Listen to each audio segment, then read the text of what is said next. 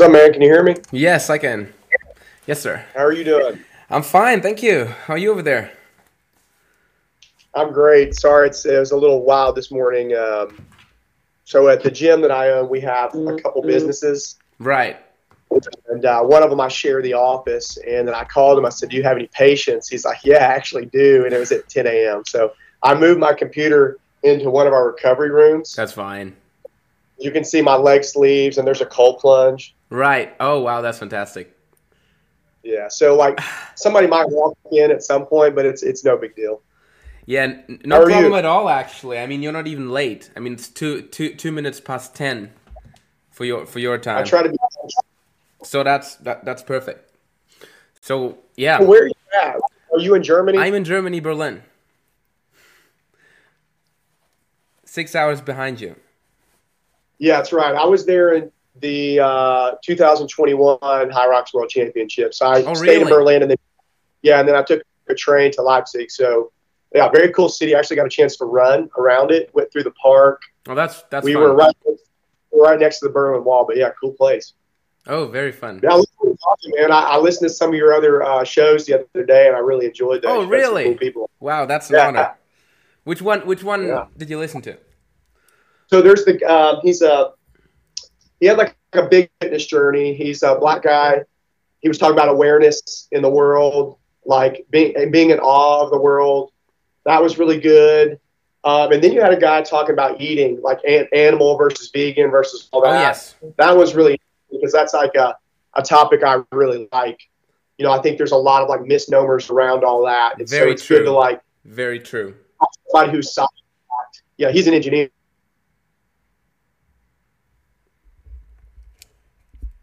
Not just you know whatever looks good on Instagram. I'm gonna I'm gonna chase that. So yeah, I- enjoyed it. I don't get a lot of time to listen to anything unless I'm like on the treadmill for an hour or so. Awesome.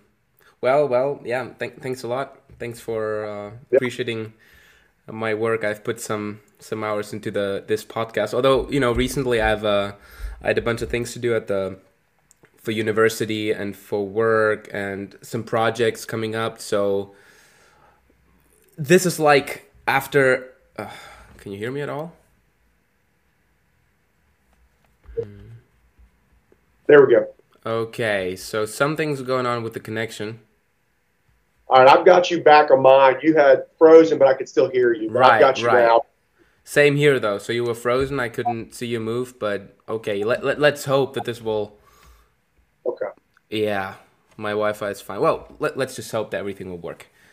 We'll, we'll make it work. Right. So I haven't done a, a podcast in a couple weeks because I had some projects um, at school and work and whatever. So glad Are to be in- glad to be back back podcasting. That's very fun. Are you in school in, in Berlin? Yes, I'm I'm in medical school in Berlin. Nice. Yeah, that's great, man. Right. Wow. Right. You're a busy, busy guy, work and school. Yeah, but um, like visiting, I've I visited the U.S. a couple couple months ago because my girlfriend is from the U.S. We we were in South Carolina actually, and which Yeah. is like right next to you. And so, do you you're friends with Aaron Brown? Is that right? Aaron Brown. I'm trying to think. Oh yes, yes, Aaron Brown. Yeah. Right, Aaron Brown. Sorry. And so, like, I I did a podcast with him actually. Oh no kidding. Right, right. And then and then I Yeah. texted him when I was in the U.S. Here, What's that? He was just here. He trains at my gym. Oh, that's fun. You can tell him, hey, I just talked to to your other friend from Berlin. He'll be like, oh yeah, I, I, I remember him. So, and the, the funny story is, I, I told him, well, I'm I actually visited the U.S. and I'm still here, but we'll fly back to Germany a couple days. He's like, come on, you could have told me in the beginning of your journey because I'm like three hours away from you. I could have just come over and we could have done a training session. And then um, I thought all the Hyrox posters on the wall of your gym are from him because I always see them in his Insta stories. I was like, man, you you seem to be some you know some superhero in Hyrox. He's like, no, no, no, they're not mine. They're from from my buddy Taylor who just won the World Championships uh, in Manchester. I like, whew, that's you know, world is small. And now I'm talking to you.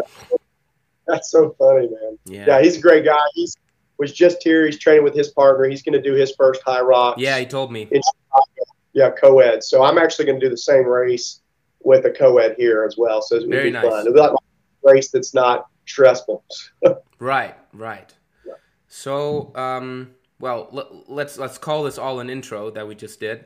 Um, just want to Yeah. say thank you again for agreeing to talk to me.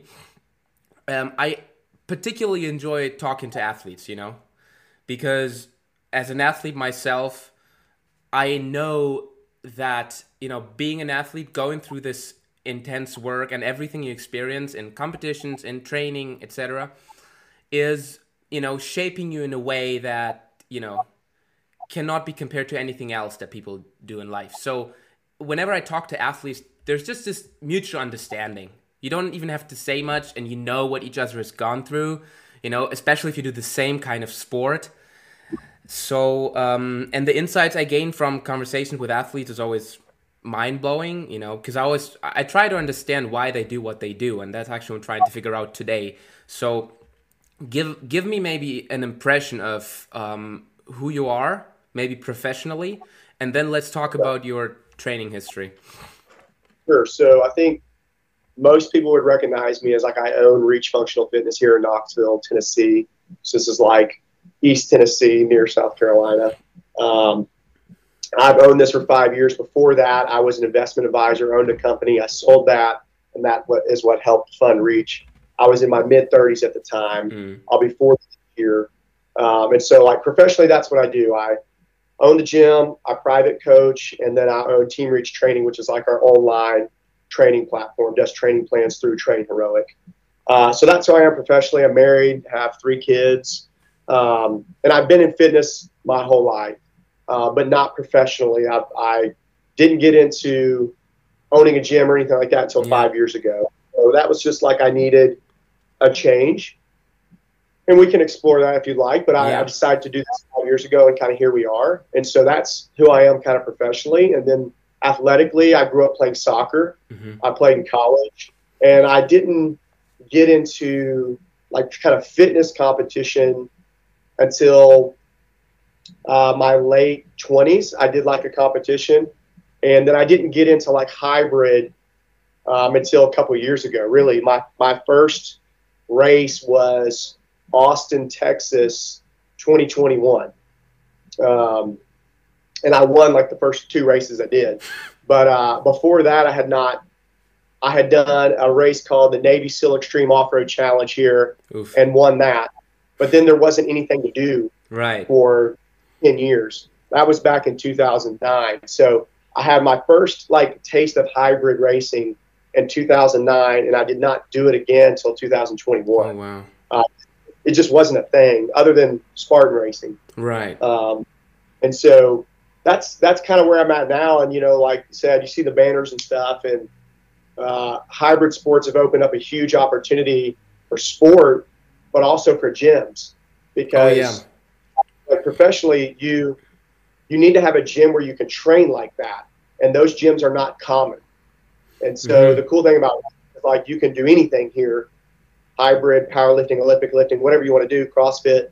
And so now with the rise of hybrid sports, you now have the rise of gyms like mine. So not only does like where I'm currently at in life, the season I'm in, like I get all this great athletic uh, things that I can go do, but it also like helps my business. Oh yeah, absolutely. And so, an athlete and an entrepreneur, like it's a really cool place to be personally because I don't have to feel guilty about working out four hours a day because that's like inspiring to my members. I can film content, um, I can test programming on athletes in person, Yeah. and so it's like, it's like a win-win situation. So I feel you know yeah. I feel very blessed for that. So it's it's cool because if you know you get into the mindset stuff, it's my training. I- It's like doubly beneficial. You know, outside of like the health and all that, helps me in my sport, but it actually helps me in my business. Absolutely. Yeah, yeah. And and it helps a bunch of other people. It does. Oh, you know, yeah. and so you know, I, you kind of look at the success of your life by is everybody else around you is their life better because you're in it, and if it is, then it doesn't matter how much money you make or not make. If you're bettering other people's lives around you, then to me, Hmm. very fortunate to be like where I'm at. and so I don't judge.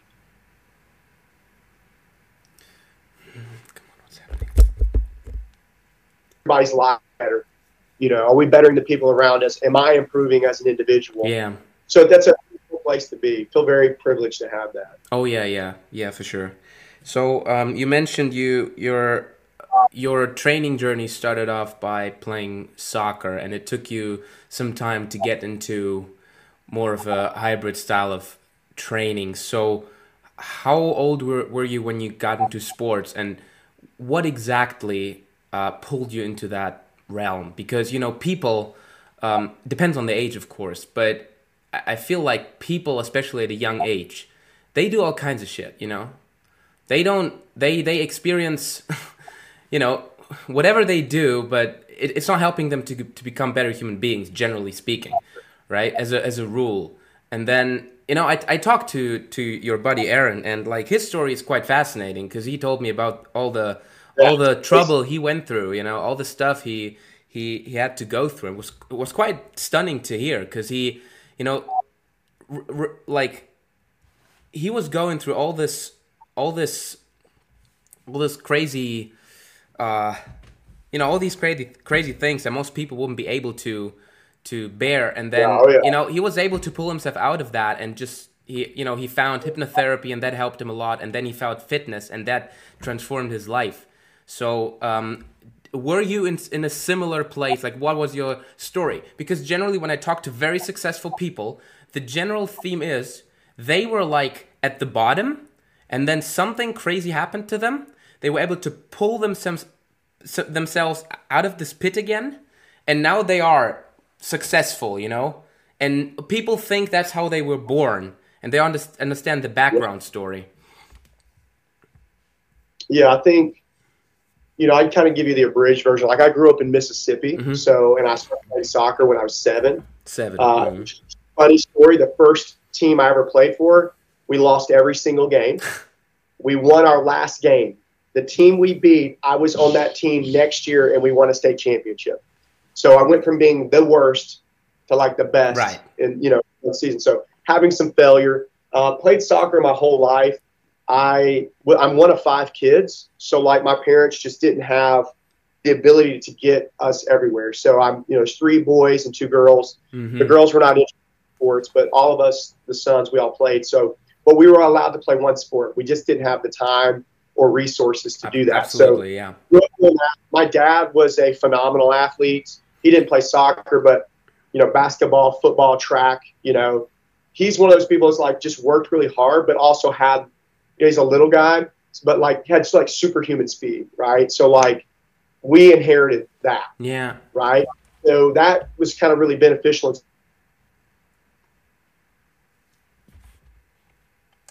Um, I get into high school, and at this time, I've been playing soccer for you know eight years. Um, I've won a couple state championships. I get into high school, but I'm still small of stature. Mhm. So, you know, my freshman year, I probably weighed 120 pounds. I was like five six. Um, a coach said something to me, you know, and unlike a lot of people's story, I don't have something real dramatic. Like I, I my parents are still married. Like I had an amazing upbringing, uh, growing up in the South in the United States. So very modest. But uh, there, if there's one thing that stands out to me, it's when I got into high school, and I had a coach say to me, Taylor, for all your gifts and talents, you know, he's like, you have the body of a 14 year old girl. That's what he told me, Oof. right? The punch in the face. So I- I yeah. did- as a punch in the face. I didn't work out at the time. Um, I had some genetic gifting, but like I trained soccer 10 hours a day. right. Like I ate, slept, and breathed. So like obviously my conditioning is going to be insane. right. My footwork's going to be good, um, and just body to body contact. Like I was just generally kind of strong, but was not strong to people who lifted weights or did calisthenics. hmm Well, he makes this comment to me as a 14 year old boy. So you're, you know, you're post pubescent age. You're the lowest guy on the totem pole in high school. I actually played for the varsity team. It was a starter, but I was tiny. Um, and so he makes this comment to me. Um, and I think a lot of people, if they heard that, like you, you tell somebody that, that that's like crushing, right? Um, and I like to think that everybody would respond the way I did, but I don't think that's reality.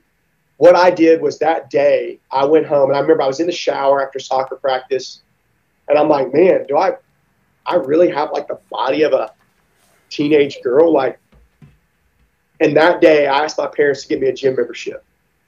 Mm. And I hmm. started working out I started working out at the YMCA and that was 25 years ago. Oh wow! And don't think I've ever taken more than two weeks off since then. Wow. Uh, and you know I've had injuries and stuff like that, but I have worked out like fanatically since I was 14 in a weight room. Um, and I started, you know, I started training twice a day like 15 years ago. Yeah. So yeah. those things where that was a pivotal moment in my life because it was more like an ego check. But then, like the first time I went to the gym, it maximum everybody was stronger than me. Sure. Everybody, like my buddies, were benching 135 for reps. Like I could barely hold the, the the 20 kilo bar. You know what I'm saying? Like it was like I was like, man, I maybe I am just weak. Yeah. But instead of like caving to that mindset, it was like, oh man, like if I'm already this good at, at athletics and I don't really train, imagine how much better I can be. And I want to prove this guy so wrong. Right. right. I remember I just like went beast mode for years and creatine came out in the 90s. So like started taking creatine and protein. And I remember like, you know, t- like two years down the road, everybody's like, dude, like you're like, you're looking like pretty good, you right. know, and like body people up on the soccer field. Yeah. It helped with my speed, my endurance. So that was really like a, a pivotal moment. I go into college and I, uh, I'm, at this time I'm doing, you know, playing soccer, but I'm doing more bodybuilding, mm-hmm. right? Mm-hmm. Like what we do now, what we know is like functional training now, really was reserved for like professional athletes. Yeah. No lay person was doing this. Like you were going to the gym, you were doing bench, curls, leg extensions, yeah. which are great. Sure. But like, you know, I wouldn't say they are the, the, the course, the core of training for like athletics, mm. right? And so I got into college and I kind of got overly muscular mm. as a soccer player. And so it really hindered my like mobility. Yeah, yeah, sure. Right? Mm. Long and fast, but like I was very prone to injury. Sure. Because like, you know, my nutrition wasn't the best. Um, and uh, I didn't um, I didn't train for athletics. I trained to look good. Mm-hmm. And you're mm-hmm. going to get strong doing that. So that's really where I got into it. And then it was later in life that I discovered hybrid fitness. Obviously, there's a huge gap there, and I stayed in shape. Um, but at that time, I got really fascinated with like the movie 300, um, and you know Captain America, and like yeah. how do these guys train for these movies, right? How do they? How could I look amazing, but like still be a beast athlete? Yeah. And then CrossFit comes out and all this, and so I started like programming for myself. I read like every book, you know, I watched all the videos, YouTube didn't exist at the time. Um, but like I was really inspired by like, man, it, imagine if you could like look the part but also be really fit. So I started programming about oh man, 18 years ago, um, and so then that just kind of led me in. But yeah, when hybrid fitness came out, probably in my mid 30s, um, that's when I really started dialing in. Like, I want to be, I want to be good at a sport or the the sport of hybrid, but I also still want to like look like I work out. So that's right. really been my journey. As I, I play, I was a one sport guy. I played sports. I played soccer my whole life, um, and I, I played other sports recreationally in the neighborhood. But soccer was the only choice I had. Played through college, and then you know you get out of school and you have you got nothing to do. So I just you know, I just weight trained. Yeah. Um, and then, you know, we had Spartan come out and all these different things, and I stayed generally healthy. But it's weird. It's you hear a lot of guys my age say, "This is the the best shape I've ever been in my life." That's like such a cliche, um, but it is. You know what I'm saying? Like, sure. If I look at my if I look at my 5K, my 400, my 200, my squat, I'm literally better at everything at, at 40 yeah. than I was at one. You know, people you know I mean? people confuse peak uh, potential with actual yeah. results. So people, uh, you know, I, I talk to a couple of friends and they'd be like, "Oh, I, ha- I really have to make sure that I get this fit by this age because then performance starts declining. And they, you know, this is a very stupid mentality. I think we have to bust this myth real, real, real quick before we continue because uh, what what does decline is your potential to reach your peak performance. So, like, imagine your potential to run a 5K is like I don't know what's the world record? Something ridiculous. But let's say 13. That would be an insane time. 13 minutes on 5K. Let's say this is your potential. This is my potential that I would ever reach if I do everything right. So uh, maybe with 25. And then maybe my, maybe my potential best 5K time drops as I age to like 15 minutes or 16 minutes as I'm as, as I'm um, going towards being 40 years old. But still, like probably I'll never get to that level because even 16 minutes is an, is an insane time for, for for a 5k. So so if you do train consistently and your goal is not to become like to to reach your absolutely maximum potential at one specific thing because that's also what you have to consider. You combine your training 20 things simultaneously because you want to be an all-rounder a, a, hybrid athlete right? That that is able to be to be fit and sustain load in different kinds of sports. So that's just i think where the confusion comes from. Well people people think well how is that possible that you're in your, in your best shape of your life as you're you know getting 40 that's that's not possible but that's exactly the reason why. And i think too people have to be honest with themselves like are if that's truly your goal is to achieve X, Y, or Z, are you really doing what it takes? Oh, sure. Are you really doing it? Do you know what I mean? Yeah. Um, and I and I'm nothing special, but man, I work hundred plus hours a week. I have three kids. You know, I train 40 private sessions a week, and I still have time to work out two to three hours a day. Wow. And I have a wonderful relationship with my wife. Yeah. It, it's how you, you know, like it's how you maximize your time. But you're absolutely right. Uh, the, like the thing for younger people that's hard to understand is they might look at somebody like me, and the assumption is going to be, you know, uh, genetics, uh, PEDs. Yeah, yeah, PEDs. Uh, you know, yeah. their circumstance, like I could do that, blah blah blah. You know, but the, what they don't know is like you're you're seeing me now, yeah. right? You see me now. You've not seen what I've done the last 25 years. Yeah. You know what I'm saying? And so, like, if you just meet me now and you walk, we walk in the gym, you're like, man, that's, and you're 40, you look at me and you're like, PEDs. He's got, he's got to be cheating. Yeah. You yeah. know what I'm saying? But what you don't realize is that I, when you've done something for so long and you just get marginally better every day and you stay healthy and all that, like, you can get better for a long time. Oh, like, yeah. to me, that's very encouraging. As an owner of a gym, it's amazing because, like, kind of my passion is for like men my age they're always like they give up, right? Like, oh, I'm 35. I had a shoulder injury eight years ago. I can never achieve anything. They spend five minutes around me at Reach, and they think they can climb Mount Everest. Wow. You know what I'm saying? Wait, if he can do it, I can do it. Now, I'm not going to compare myself to where he's at because he's done it for 25 years. He owns the gym. Part of his job is actually fitness. Yeah. Like my lifestyle. But like if I can get halfway there, I'm going to be better than, better than I could than I ever was. Sure. And so that's really encouraging for people. And so if you're around high performers, you're gonna you're gonna be elevated. Uh, but I think you're right. We need to. The fitness industry is getting better about it, but like just continue to not. I think we have, and this pertains to nutrition too. Mm. We have a victim mindset. So like I can't achieve this because I had X, Y injury. Well, I tore my pec in 2013 and was told I'd never be able to bench again. And look, you know, I'm perfectly fine. Yes. Um, had to be attached, had to go through living hell of recovery.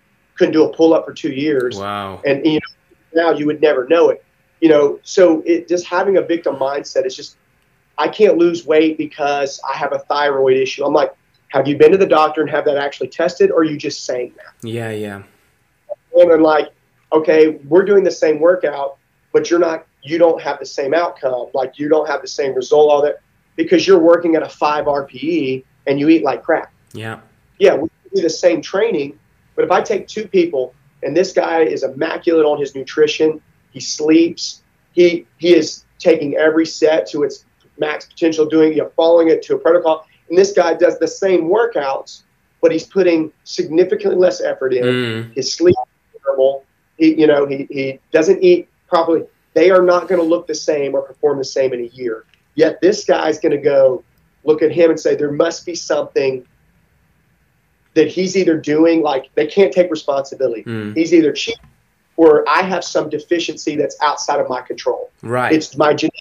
It's I have hormonal issues or whatever it is, and like there's there's a scapegoat mentality of like, look, if you want to have success, you have to take responsibility for your actions. You have to be honest with yourself. yeah, yeah. if you're yeah. going to eat five days and then you're going to binge drink with your friends on the weekend, you can't expect to have an amazing physique. Sure. So don't come out and say, "Well, I tried and it doesn't work." Have you really tried? You know, it becomes a self-fulfilling prophecy. You know, it, it- you have some confirmation bias going on. Like if you, the the interesting the interesting phenomenon is, and this is like literally the case. This is how your vision works, by the way. It's like whatever you think about, that's what you see, that's what you perceive. And I actually talking to Aaron, he told me a very interesting story that happened to him at, at hypnotherapy. So at his first session, the the um, therapist asked him, "So um, you just look around and try to look at everything that's yellow. Okay, so look around and try to try to find everything that's yellow in this room. Now close your eyes and tell me everything that's green." And he was like. Aaron was like, "Oh, well, I was supposed to pay attention on the yellow things. Like, I have no idea what green stuff is in this room." Then he opened his eyes, like, little, like so many things were green, and he couldn't name them because when you pay attention you can't pay attention to 10 things simultaneously so you pay attention to one and everything else you don't see and that's a long way of saying um, what i'm trying to say is when you, your focus is when your belief is sa- same with beliefs. When your belief is oh there must be something that prevents me from getting there and you're you you only you basically only pay attention to that because that's what you're convinced of. Like i'm not there because of x then you will be confirmed that's what you're going to perceive. Because there might be certain reasons right? It's not unreasonable. Certain people are gifted they're better at recovery that there are certain things that distinguishes one person person from another. But at the same time you could just literally tell yourself to recalibrate your attention and then suddenly you would go into the opposite direction right. It's so true, and I think you know self fulfilled prophecy is something I'm always I've always been really in tune with that. Like I just don't want to speak negative things out. Like yeah leading up, yeah, leading up to our world championships, when people would ask me like, "How do you think you'll do?" 100% of the time, I said, "I'm winning." right But yeah, there's I'm not flying to England to lose. You know, like how are you so confident? So like, well, if you see what I do every day, you're going to know that I'm going to win. I'm going to bet on me 100% of the time. And speaking this into existence every day and in my training, thinking about that, like this is what a world champion does. Like, you know, when it gets difficult, I'm still going to do it. I'm speaking it into existence. So that's, again, that's my focus is I'm not thinking about second place, third place, or whatever. Like, I know what it's going to take to win. I'm going to, that's what I'm going to do. And so I can kind of manifest that belief. right Um, right There's, a, there's another side to this of like, people are, are scared to fail. And so, you know, if you have a scapegoat, whether it's genetics, uh, my family eats poor around me, I have social pressure, like you have all these things you can blame it on. Um, I think what happens is like having those in your back pocket as ammunition makes people feel better if they fail. So, one example might be let's just say that I'm going to the world championship, but I'm scared that if I go all in and I don't get the result that I wanted, then I'm a failure, right? So, what I do is I, I sabotage my training or I come up with, I predispose excuses.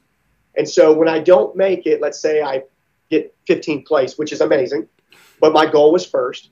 I get 15th, and I'm like, well, the reason is is because well, I didn't train as hard because I kind of got bored, and then you know there was a couple weekends where I, family came in town and I had to eat poorly, and so like you've already set up all of these excuses that you're going to use Mm. as to why you didn't make it or get your goal so that it doesn't have to feel like a personal failure. Mm. It feels like, Well, it's because of all these reasons. Yeah, and yeah. So scared that if if you had no reasons and you still didn't make it, then you would be considered a failure. And that is, my friend, that is not failing.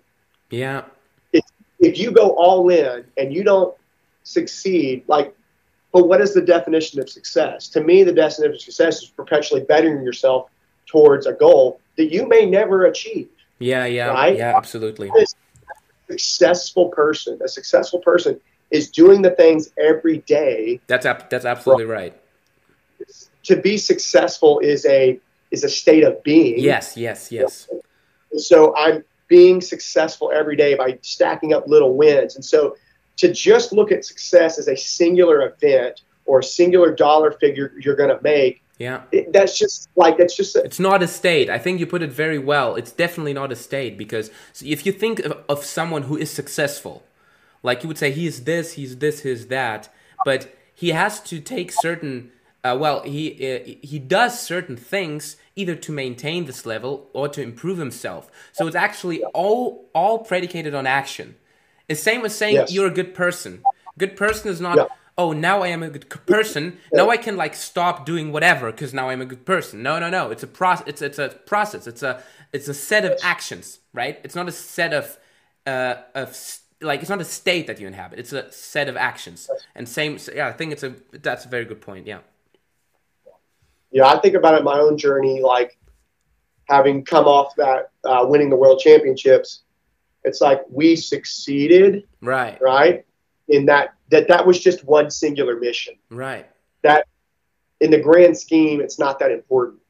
It, what's important to me is like, I mean, the day after, I'm already thinking like my next training and like I can use what I've learned to help better other people, you know, and like whether we I have any personal success winning ever again doesn't really change the mindset every day. You know what I'm saying? It doesn't change trying to influence people positively. It doesn't change writing program. It doesn't change my behaviors in the gym.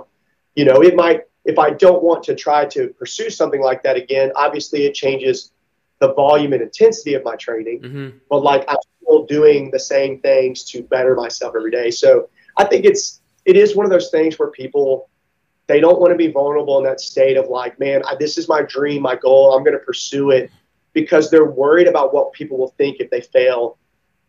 And let me tell you, like I have failed many times. I will continue to fail many times, and the outcomes are basically the same. Like people still love you, still care about you, still respect you, whether you have that moment in time or not. Right. And people are going to respect you more by the habits you have every day and what you do when it doesn't work out.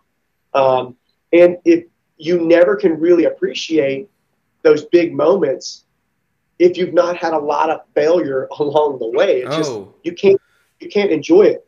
That was my third world championship. You know, so it felt really sweet to win it the third time, you know, like to win it on my third attempt because there was a lot of hardship that went into the first two attempts. There were they were actually outside of my control. Right. You know, the last championship, I didn't get a teammate till 13 hours before the race. Oh wow. I showed Las Vegas with no teammate because my teammate got hurt Yeah. and, which was Aaron Ron. And Oh, so, wow. you know, yeah. And so, but I competed. I think we got seventh. I was happy with that. I'm like, never even met the guy. So the success story is like, man, like what drive? You flew out there anyway, had no racer, had no way to get somebody. Like I went on a social campaign, found somebody, and then convinced Hyrox to let us race together Yeah. and to toe the line. You know what I'm saying? And like, I didn't get the ultimate goal, but my ultimate goal was like, I wasn't going to quit. Like, I wanted to go to the Yeah, world. yeah. I wanted stage. To me, like, I feel like that's a success story. Do you know what I'm saying? Like, A- I absolutely. wanted, it, I wanted it to happen, and we made it happen, and I don't regret any of it. I think I Uh, think that's it- what people mean when they say the journey is the goal. I think that's what they I think that's what they mean because people people think like like what do you mean journey is the goal? Like you do this to win, but then if you think about it, the winning moment is like literally a second. Like this is this is a small fraction from everything that happens that day, that whatever. And like uh, if if you if you um, compare it to your entire life, you know, it's it's it's nothing. It's totally insignificant.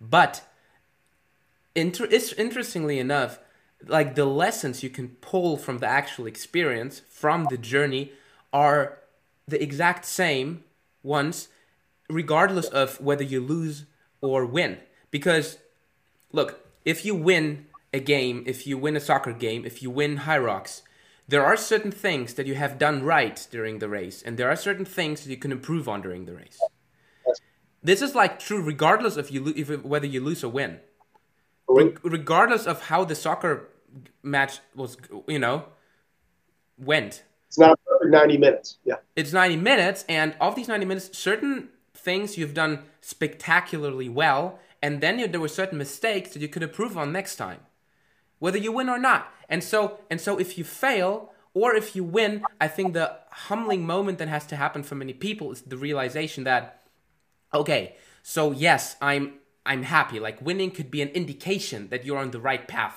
right? It could be like okay if i win it means i have done something right and maybe i've done more right than wrong. But the the the the more correct approach would be to look back on the actual race and see and, and look at the things that went right and, and and and see which things you can still improve on. So Yeah, yeah it's good to debrief.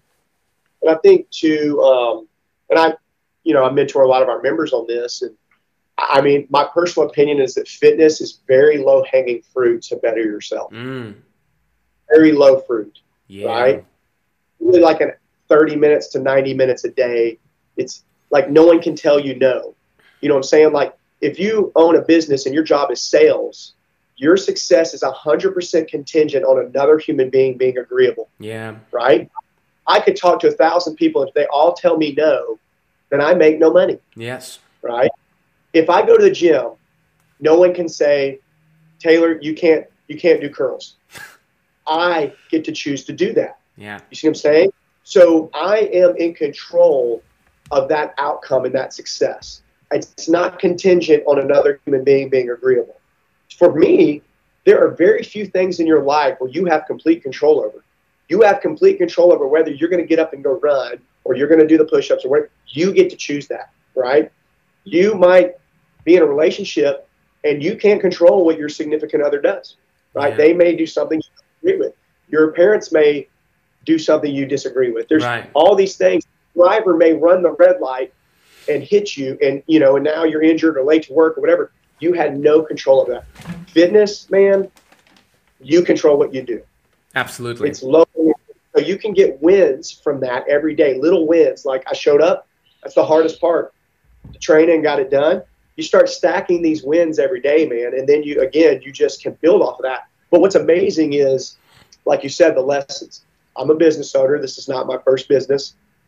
I'm like a serial entrepreneur at, uh, to some extent, and being able to come in here and do really difficult things almost every single day and work immense out like it it makes it so much easier for me to do the hard things in business. There you go. So like for example i'll give you the last year when i went to worlds i find out 11 days before worlds well i actually had an original partner. He had to back out. I had no partner. So then i got aaron. So we re-registered. Aaron gets hurt 11 days out. Oh boy. Now I have no partner. I'm scouring the internet. I can't find anybody because first off, they have to be there in Vegas. yeah And I Convince Hyrox to let them race. So anybody who knows me knows that like I will find a yes person. I don't care how many people I talk to or how many brick walls I got to run through. If I've got to do it, I'm going to find a way to do it. So again, you fly out there, literally you campaign for two days. Okay, I've secured an athlete, uh, 11 to 13 hours out. We meet the night before. And then now I've got to find out who I need to talk to in Rocks. So I'm leveraging every person I know. You know, I'm talking to Mark and Lauren. I'm talking to this person. Then they're like, you need to talk to this person. And I'm just blowing people up on the phone, writing yeah emails. yeah I did not fly all the way halfway, you know, across the country to stand on the sidelines. And so it made it happen. So compare that to like I'm in, you know, I own this company and I want to do something different. I want to grow our business, right? And there's going to be people who don't think I should do certain things. mm. Right? Maybe they don't see the vision, but I see the vision Mm. right? And I'm going to hear no from some people, and I'm going to get encouragement from others. but I'm the one driving the vision. This is what I believe. I've already internally, like, I have decided this is what I'm doing. Do you think anybody's going to stop me from doing that? Because I have a history of overcoming hard things every single day. That's it. As right now, I'm going through a really tough transition with the business. We're going through a growth model. Wow. I've had to have some very, very difficult conversations the last 48 hours. Most people are really excited, but some people are not going to like it. Um, there, there's already immense obstacles in our way right now. Yes. The truth is, is I will die before the, I don't make these things happen. Do you know what I'm saying? But when you have done hard things every single day for years, for decades, you've overcome people saying no, you've done one more rep, you've run Right. the intervals, suffered, right? Then it's just another challenge, and you almost become so numb to it that like it's not even a challenge anymore. You're just so used to like just getting. So when people are talking about stressful things from their life, I try to be empathetic, right? But the, the same token, I'm like, we live in a first world country. You literally have no problems. Right. You know what I'm saying? Like Right. you got, you got a little bit of stress, but like it, our life is amazing. Yes. You know, and it's like, oh, you're having bad relationship or whatever. Like, okay, if you've done everything and they're not reciprocating, there's eight billion people. Like, move on.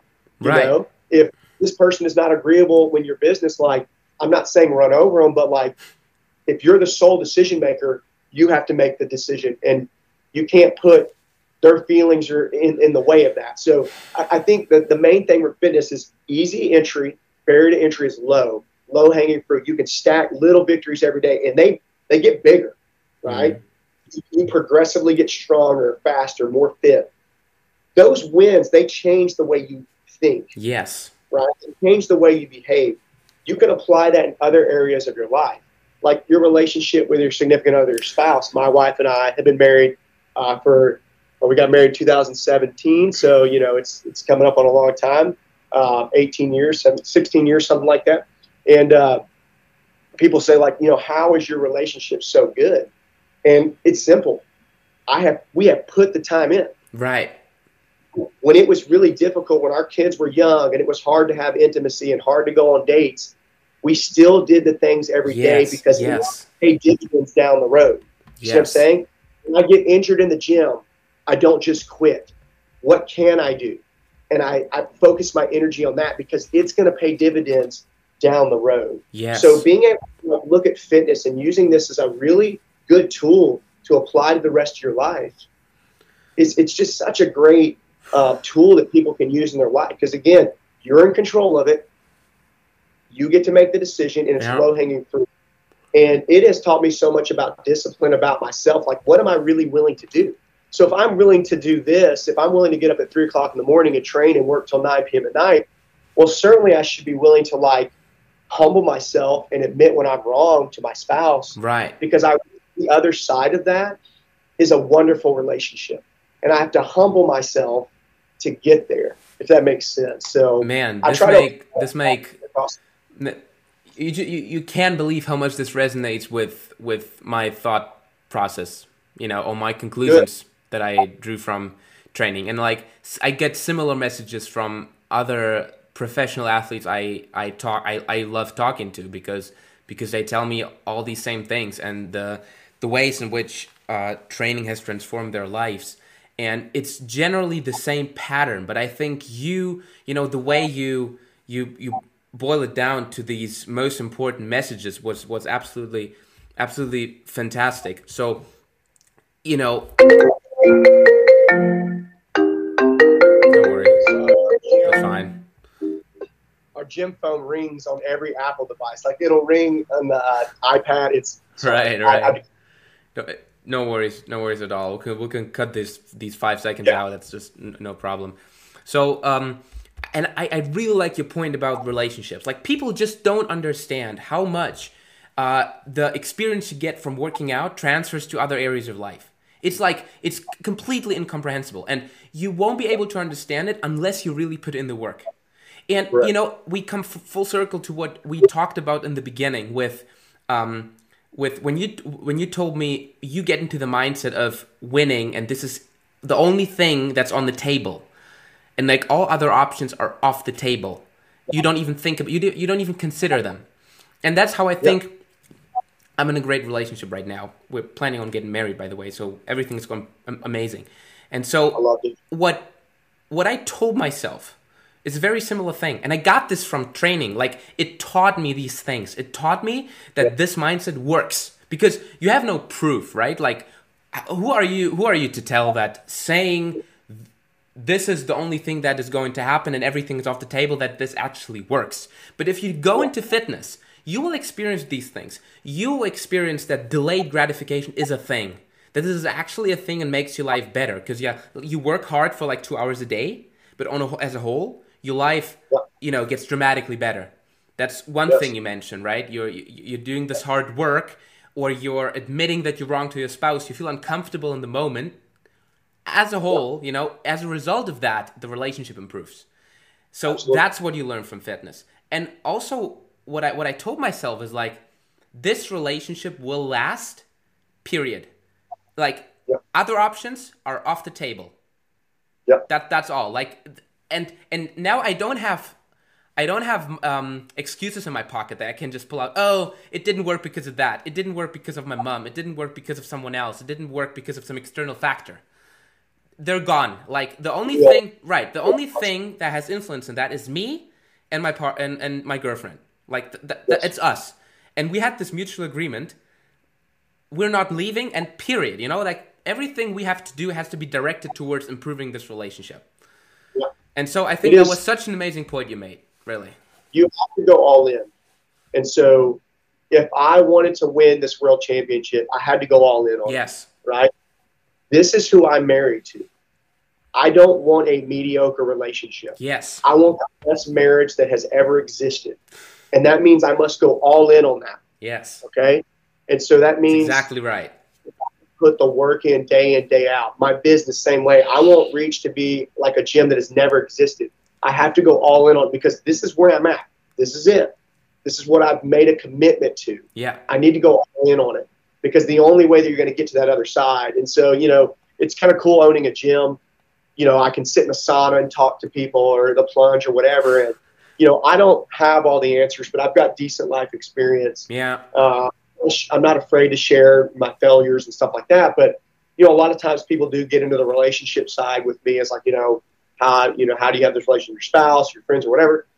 like fitness, like, how did you get there? And again, that kind of mindset is like all in. You got to go all in on right. like, this is where this is where you were born. This is the person you met. Like, you know, let's go with that. And, you know, just as it pertains to my spouse, you know, we met in 2004. So we've been together almost 20 years.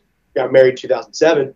And, you know, I would say our marriage has always been great, but like you, you go through phases. Yeah. You know? Yeah. But like, I look at like these couples that have been together for 50 years and like, man, they're just still like madly in love. I'm like, so, but they had to go through you know the, the harder, less comfortable phases. Like when your kids are small, it's very difficult. So yeah, you're right. It's it's having those uncomfortable things. Like look, if you want to have really muscular legs, you're going to have to do this workout. Like I, there's some workouts I do, man. I, I, I know you can relate. Where I'm like genuinely nervous about my next set. Yes. You know what I mean? Because I know how bad it's going to hurt. Right. Right. Right. And I also know that it's not just going to hurt in that moment it's probably going to hurt for a few more days. Yes. Right. Absolutely. I've conditioned my mind and body for that. So, like now, again, as it pertains to relationship, I know having this conversation with my business partner or my spouse is going to be very difficult in the time, in that time. And there's probably also going to need to be some healing after that, right? Yes, absolutely. I, if I believe that we're coming in good faith and I'm doing what has shown to lead to success, then it will be better in the long run. And as you do that more yourself, the art of reciprocation applies, right? So if you go all in on your relationship, right? You know what your your significant other tends to do? They tend to reciprocate those same actions. That's correct.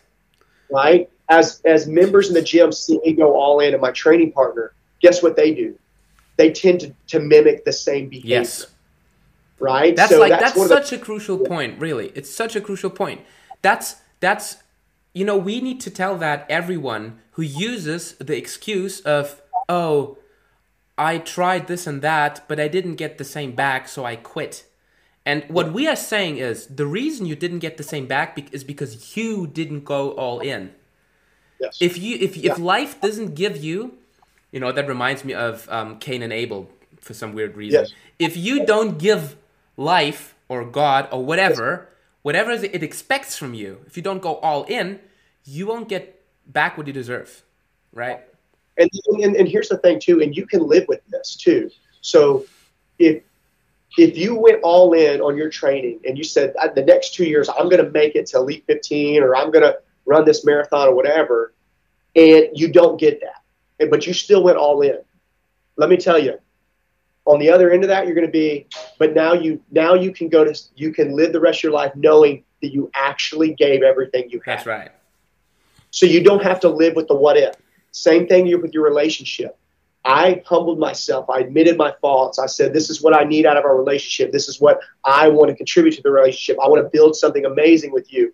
And if you do that, you truly humble yourself and you're coming with a servant's heart and you know, and you're going to try to give life to this other person and they don't reciprocate that, you can be at peace that you did everything you could. Right. In my business, same way. I don't want to what I'm trying to achieve, I don't want it to fail and then have to live the rest of my life going, you know, I, I really didn't do everything that was necessary. I avoided that really difficult conversation. And that moment was a precursor to why things didn't work out, Yes. right?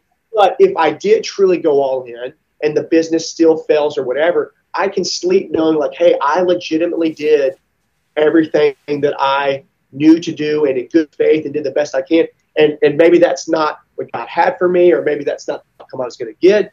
But like, I can be at peace hmm with that. You see what I'm saying? Yes. If you don't go all in, you may have these outward expressions of excuses, but I'm telling you inwardly, you are always going to live with the what if. If I had done this, right? You or you're going to live with I let these excuses get in the way. It's hard to go all in, man, because it's scary. Because it Yes. does not. It does. Does do is it guarantees you either way you can look at yourself in the mirror and you can know you did everything you did. And I think that again, that's that part of that journey part. Um, so you can't be afraid that if you do go all in, you're not going to make it because there's no assurance of that. Of that, Right. there's no promise. You know what I mean? You could go all in on a relationship and someone does something else, but you can know that you did everything you could. You Yeah, can it's a train it's, your it's a leap of faith. Yeah, yeah, for sure. You have to you have to have the belief. You got to know. But when you go all in, you can live at peace with that. And I think that's what I'm trying to do in, in, in with my fitness, with my business, with my relationship with my spouse, my relationship with my kids. Mm. You know, I even think about this. It's kind of a kind of a side tangent, but my own children. I have three sons. hmm They basically think I'm Captain America. Okay. and when I hear dads, they're like, you know, I'm tired. I don't have the energy. I'm like, I would rather die than have worked 16 hour day, worked out for four hours, trained eight people, come home, and my youngest wants to kick the soccer ball, and I tell him I'm too tired. Jesus. It, no way am I going to do that. Yeah. Now, obviously, there's some times where you can't, logistically, you can't make it work. You're literally eating dinner or whatever. But if your excuse is like, you're too tired, like, you got to man up. Yeah. You got to be, right? Because again, you got to, you're investing that time in that relationship. And you don't realize, like, that time that you spent with your son or daughter, that, that is like pivotal and critical Yeah. for their development as a person. You know Right. You're, like, you're acting as a role model, very literally. It's- Yeah. when I hear guys are like, you know, I'm tired, I don't have the energy for my kids and all that, like, I want to encourage them, like, you don't have to be world champion, business owner, all these things. Like, you can start here and you start bettering yourself. So instead of saying no to your kids every time they want to play, you start saying yes, Yes. you know?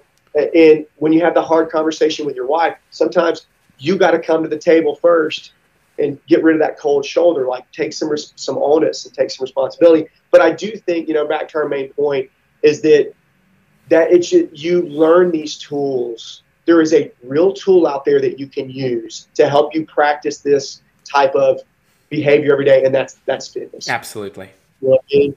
And uh, if there's anything I think I want you or anybody who listens to the podcast to take away from it is self account, self responsibility, right? And using fitness as a tool, but like it's not a singular event in your life. Use it to better yourself. Yeah. You don't want to get to the end stage of life and have not done the things you wanted to. Whether you accomplish them or not, I'm telling you, it's going to be a lot worse to have not accomplished them because Yes. you didn't try and you didn't go all in. The biggest failure is never trying. That's the biggest failure. Oh boy, that was that was a good one. So, look, um, my conversations tend to go much more into like mindset talk than I would have anticipated in the beginning. I would have wished to to, to discuss um, a few more practical things with you, and as far as I can tell, we have only a couple minutes left. Tell me, I tell me, what is what is your My 11 got pushed. I actually did my 11 at 8 a.m. So I have. We won't. We need. We don't need an hour. Obviously, I got to eat, but I, I have time. okay? So okay, that's that's great Or you want- actually. That's great. if you have 'cause that- anything, Go ahead. uh, Come again. I said, if you have anything practical or application, yeah, we can pl- discuss pl- that. pl- please let, let let's do that if you have some time left. So um, we discussed something that's crucial. Like I'm, I'm not saying that this is not important, but um, you know, usually when I when I invite um, guests, they only have like so much time for the conversation. But then we go into a truly interesting topic because I'm I'm really into like psychology and how the mind works and all these things that we just talked about and then that's all, the only thing we talk about and then after like 90 minutes i'm like okay you have to go and we didn't really talk about anything else which is not a shame at all because that was a truly great conversation that I usually ha- usually have with these people. But let's get a little bit more uh, practical. Um, i want to use a, one question as a segue. So um, so what what what what struck me as very interesting is that the f- the first hybrid competition you competed in, you you won, and then the first Hyrox competition you competed in, you won. So, um, tell me tell me what what was your training style like before you entered Hyrox, and then what has changed since then to to make you continue improve continuously. So yeah, you're right. It's it's kind of weird to have success early on, but like the first like OCR hybrid race I did was 2007 uh, or 2009, and I won it. My first Spartan race I did, I told, I, and, I, and every time I told everybody I would win it. The first Spartan race I did, I won. The first Hyrox I did, we won. Um, my training leading up to that, again, I told you that I really like studied like a lot of the movie training and like hybrid was kind of a thing. Uh, you know, studying endurance and, and powerlifting and all that, and then kind of aesthetics. So, to answer the question, I was doing leading up to the leading up to those competitions prior to Hyrox. I did a lot of trail running, um, and then I, I did what we now know as like a metcon. That was not a word prior to CrossFit, right? And I didn't call it that. We called it circuit training. So I would go into like a Globo gym, right? Like a Gold's gym. This is like circa 2005, 2006. I would get on a motorized treadmill and I would run 400 meters as fast as I can. I would literally do this. I'd hop off the treadmill because I knew there was 15 women standing behind me trying to get it. I'd take my water bottle. As soon as the tread would stop, I put my water bottle down on the treadmill so nobody could get on it. I'd run across the gym, grab dumbbells, do bench press and rows, and then I would run back to the treadmill right. and snatch it. And I would do like 15 rounds of this. Wow. And thinking to myself, like, man, if I was Captain America, like I'd need to be able to like run fast, but I need to like be strong and look good. Yes. So like I started doing this type of stuff, um, you know, 20 years ago, and uh, and then I would like time myself on it, you know, and try to figure this. As again, this is pre CrossFit era. I've never heard of that, um, and so I started training like that, and I just enjoyed being outside. It's funny. I actually do not like to run. Um, I like to be outside, so I would trail run. Yeah. Um, and so I trail run and do that. And then I would go to the gym and I do those types of workouts that were like some combination of uh, bodybuilding and uh, cardio. We now know that as like interval weight training, right? we And now know like, that yeah, as high like rocks. There we go. Okay, there we go. So, um, if you mind repeating the last, I don't know, two sentences. So after that was kind of how I did the first one, and then it evolved. The second one, I got into like a gym that had a lot of equipment. They had like tires, um, they had sleds, they had uh, incline treadmills, stairmasters, and I started just doing crazy stuff. Like I would get the sandbag, go to the stairmaster, and then I, I would run and push the sled. And this is like this is like 15 years ago. Mm. Um, I would just do crazy stuff like that, and I would train like that two to three days a week, and then I would do like bodybuilding the other days, and then I would have like a running specific day. And I was not competing. I had no intentions to compete. I just wanted to be, I just wanted to be fit, right? Um, and so I do my first uh, Spartan race, and I win it training like that. Um, and then I opened some other companies, and I got busy and had kids, and like I didn't think I'd ever really compete. Uh, and then I, uh, there's a whole nother story. We could do an entire podcast about where Reach came from and how I got to that. But Oh yeah. I heard about High Rocks, and I was kind of already training more of a hybrid style because I really loved the sport of CrossFit. I had no desire to compete in it, right? It was not for me, uh, but I really loved watching it, yeah. right? My wife and I, we watch it. It's like we watch two things together, and that's soccer and CrossFit. That's it. Um, you know, like I, I, we watch every league and we watch every regional. Um, so anyway, when I heard about Hyrox, I had owned, I had already owned the gym at this point, but we Mhm. were training, we were training a hybrid style without having a sport to apply it to because what I was doing would not make you successful in CrossFit, Yeah. Yeah. right? I have no problem with people doing snatches after they get off the assault bike. That just wasn't for me. And I was of the opinion, like, I don't see why soccer mom has to do that. Like, it, that's too complicated. Um, so I was still training to be really fit. And then I hear about Hyrox, Wow. right? And DECA. And I was one of the founding DECA affiliates um, a couple years ago. And so uh, Yancey Culp's a friend of mine who started DECA uh, with Jared Cogswell. So I found out about these sports, and then my focus became more of like I just train hybrid style methodology to now I'm training as a hybrid athlete and a hybrid racer, right? I think there are two separations on this. They just talked about this. Rich Ryan and Ryan Kent discussed this. The difference between hybrid training, like you're a, you train hybrid methodology versus you are a hybrid racer and a hybrid athlete. I think those are different things. Okay. And so, So, So the last thing you said, hybrid training and hybrid racing are two different things. I think too. So like you can. I'm not trying to tell anybody they're not an athlete because I think if you train hard, that's important. But an athlete is defined by competing, um, in, in my opinion. You don't, you know, if you just play tennis and you never compete in it, then are you a tennis athlete? I, I don't know. I think you play tennis recreationally. So I was training hybrid methodology not to compete anything. I just liked being fit and I liked the way I looked Yeah. then these sports came out, and I was like, I think I can be good at these. So then I started laser focusing that broad scope of training into being successful at Hyrox specifically, or Mm. OCR, or DECA. And so that's kind of the evolution. It's like I've always done Metcon and circuit style training with an aesthetic tilt.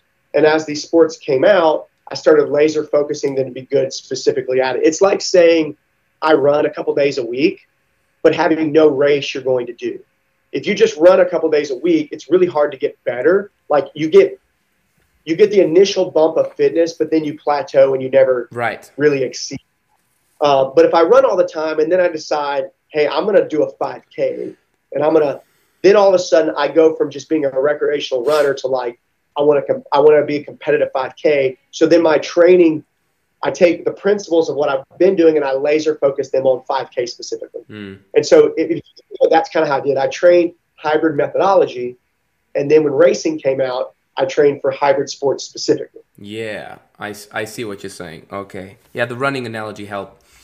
Um, so I was thinking about um, more Hyrox specific training for myself and for, for, for other people in general.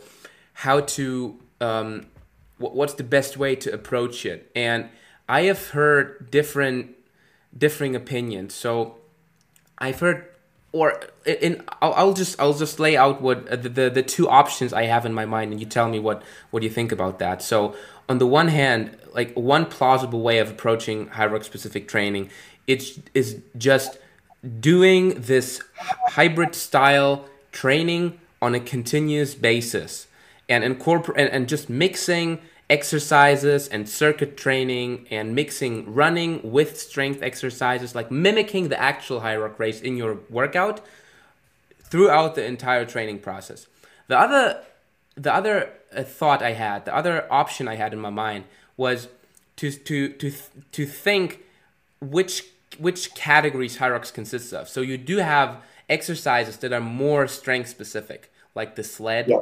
You might say for some people the lunges, because it is quite heavy actually to lunge with, with an additional 20 or 30 K, uh, kg.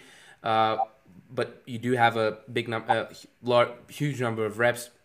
But so there are exercises that are more strength specific.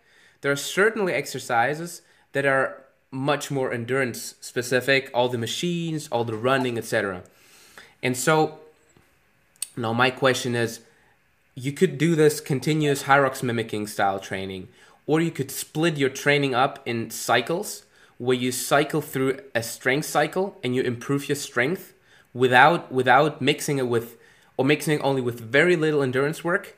Then you leave strength for for a while, for a couple weeks or maybe one or two months, and you focus exclusively on running and you get better at that and then you come back and repeat or maybe you you you, you combine them in a third cycle so what are your thoughts on that Be- because th- what i was thinking is when you train everything together it's hard to get better at any one specific thing right you won't be able to deadlift much more than you did a few months ago if you only do you know the circuit style training you might improve a little bit over that time but if you focus exclusively on deadlift you'll be able to deadlift more so yeah. what are your thoughts on that yeah, so I think this is really important in the hybrid space right now. So like yeah, so you have like just race specific metcons and circuit style training. I think there's a level of bump in fitness that you can achieve there, and then you're going to plateau very quickly. It's not measurable, mm-hmm. right? You're measuring the times in those metcons, but you're not singularly trying to get better at any one thing. You're just trying to complete a series of things quicker, right? right. But doing any monostructural work to build up on those weaknesses. You're just doing them all under duress, uh, which I think has a place further in the training cycle. Mm. For me personally, um, I'm a big proponent of uh, high frequency training, which I'll explain, and then concurrent training. So high frequency training would be more of a uh, like physique and or strength building. So you know, I don't have like a chest day or a back day or whatever. Yeah. I basically train all the muscles four to six times a week. Right. But I'm not so stay like you know you can think of like early bodybuilding days. You'd have Mondays International Chest Day, and you do seven exercises. Your chest is still sore on Friday. Yeah. Right. It so I don't I do you should do that as a newbie, right? Like the first two years of your training, you should do that. You should train one split a day. But as your training advances, you can train more high frequency, which means I basically train my chest every day but it's right. I'm never sore, right? Um, and and so to answer the question, I, am not a huge fan of just doing Hyrox specific workouts. I see. Right. Yeah. Um, so it doesn't mean I don't do them, but let me give you an example. Mm-hmm. Um, Reach Athlete, which is what I program for, runs seven week cycles, and inside of that you have two three week meso cycles, and then you have a one week meso cycle, which is a deload week. Okay. Right a seven week cycle with a three, three, and one. Right. And then I do another seven week. So it's really a 14 week block. Okay. Okay. Put it this way. Let's say the first three weeks is going to be like I'm going to progress my training. So I would have three weeks of longer, slow, and interval work. And then I would have three weeks of longer, slow interval work where I put the machines and running together. I see. And then I have then the next one I would do compromised running, and then I would do metcons, including all that. So I think of the strength the same way, always having a seventh week that's a deload so the body can decompress and recover. Um, so the way I like to think of it is similar to weight training. I might do three weeks of hypertrophy, mm. three weeks strength of like three weeks of like strength and a deload, and then three more weeks of strength, and then three weeks of like no barbell.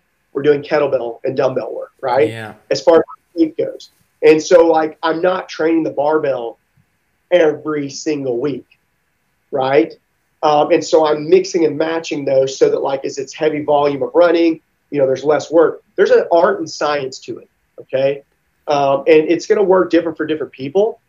But I'm a big fan of concurrent training. So like where I understand there is some research that says that like concurrent training can hurt your growth in one versus the other. Right. But like know when you get out of shape, how hard it is to get back in shape. It sucks. Like think of your hardest session when you're in shape. Like and you're trying to get better. Like when you're already at 90%, 5% of your max and you're trying to get 2% more, like you got to go to an extreme place to get there. Oh, yeah. I can tell you it's not as hard as if you're in terrible shape and you try to get back in shape. Right. Especially as you get older. Okay. So for me, I like to keep, you know, a lot of people like Taylor, do you do an off season? You, you know, you finished world championships. Are you taking an off season? At 39 years old, no because I it would be so awful to take two months off and try to get back to baseline. Right. Right. Whatever off it, season means, like maybe you do a, a deload week. That's your I'll off season. I'm also not doing Hyrox or DECA specific metcons. Hmm. I'm not doing Hyrox and DECA specific conditioning. I'm just getting better at the machines, right? Yeah. Getting my conditioning improving. I'm getting better at my strength, but I'm not dialing into the sport specific because look, I don't want to do dead ball over shoulders and sandbag lunges 365 days a year. Yeah. Right. But I can do Bulgarian split squats and, you know, uh, RDLs and all these other things. So to answer your question, I, I think you start by building on the endurance and the strength. And as you get closer to an event, it starts to tilt more towards event specific. Yeah. But if you just do event specific all the time, it's very hard to measure how you're getting better. Yeah, that's what so, I was thinking. That's exactly what, what I was thinking and why. Mm-hmm, go ahead. You're going to see in an Instagram world, it's not sexy for me to put a reel up of me doing a 60 minute long slow run on the Peloton. Sure. Right? But it is cool if you see me do a 16 minute Metcon where I absolutely blistered through it and I get cool video. Yeah. Right? That represents like literally like 5% of what I do. Right. You know what I'm saying? Right. Um, and so, again, and I think a lot of athletes keep it a lot of it close to the chest. Hmm. Uh, and they just don't want to reveal what they're doing. But yeah, think of it in those terms of like, you're just not going to get better at deadlift if you're not do it periodizing it over over like 12 to 16 weeks. You're, it's just it's hard to get stronger. You know what I'm saying? Right. It's hard to improve your running. Like the reason why I think people do the um, the kind of the more circuit stuff, and they maybe they do that perpetually, is because it's kind of like, uh, you know, spice is the variety of life, or variety is the spice of life. They don't want to do the same thing every single Monday. Yeah. But I tell you, if you want to be a better, if you want to run 400s faster, you're gonna have to go to the track every Saturday, and you're gonna have to run 400s for like 16 weeks. It's just the reality.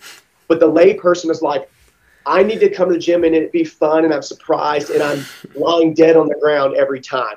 You're not going to get better doing that. Mm. Right? It's sexy and it's cool, but like it, it keeps people interested, right? But what you're talking about is what you should do and what you will do. Right. They're not the thing, right? What you will do is you'll come to the gym because it's something new and sexy every day and you get to have fun, right? But you know secretly what you should do is you should have a long, slow run every week. You should have tempo runs. You should do interval work, right? The idea is to meld those two. Right. So the best training plan is the one that you will actually do. Hmm. So it's finding what I really enjoy doing and what I know I should do to be successful and try to merge those. Yeah, yeah, that makes sense. You to show up every single day. So it's a long-winded way of saying I'm a proponent of concurrent training. I don't like to take extended periods off of weight training or extended Yeah. period talk, off of conditioning. I believe if you're younger and this, you know you can you can do that, but as you get older and you have more responsibilities, your body's aging, Hmm. it, it's just it's more difficult to take three months off Oh yeah. and come. back. Do you know what I'm saying? Yeah, Like, yeah, absolutely. When I'm 20, I could take the entire summer off from soccer. I literally go back to the first practice. I have the exact same fitness level. Do you know what I'm saying? Like, but when you're my age, you know, I take a month off, and it's like I start training and I'm like, I don't know if I'm going to be able to do this. Right. That's what does happen with with aging. That's for sure. So your your ability to get back to your previous level quickly, that hard. declines very hard, and also your ability to um, to recover as quickly as you did when you were younger also declines with age, and that that's for sure. So that makes it that's make that makes it um, significantly more difficult to actually progress as you age. It's not impossible, especially like if you build up such a great foundation for the past like 15, 20, whatever years. Then, like, at least maintaining is possible. So you can maintain a fantastic level when you're getting 40, 45, whatever, 50 years old. But if you, if you, if you, um, if you start off as like 35 or 40 and you want to get to the level you're at, this will be really difficult for someone who starts off at 35 because they don't have yeah. this 20 years of cumulative training experience. Yeah, it's boy, come on. um, but you know, it's it's one of those things where I think everybody has a different style and how they can do it. That's just what works for me, and we have right. hundreds of and you know they've been successful. Not all those uh, banners are mine; those are other people in the gym. Um, and so I think we have we found a formula that I think works. And part of that is like, you know, I am trying to figure out what will pe- keep people engaged, right? And so that's why my cycles are that's short. They're seven weeks, and they're really short. They're three weeks. So every three weeks we're changing up the exercises, but they're still the same movement patterns. Yeah, yeah. Because I understand like the psychology of training. Like people get bored real quick. Yeah. You know what I mean? In the hybrid space specifically, people are like they're like squirrels. The next best thing, right? Yeah. Powerlifting mindset and running mindset is they will literally do the same thing for ten years straight. Yeah. You know what I'm saying? Yeah. Well, like hybrid athletes are like, oh, OCR, oh, Brick Fitness, oh, DECA, like, you know, and they're just, yeah. they just need to consistently do the things that make them a better athlete. And then when you get closer to that event, like I don't have a Hyrox season. I don't have a DECA season. Like I'm just a hybrid athlete year round. Yeah, yeah. As I get yeah, I laser focus in on the movement patterns. But over the entire year, I'm increasing my strength, speed, endurance, and power mm-hmm. and resiliency. And so if you think about it that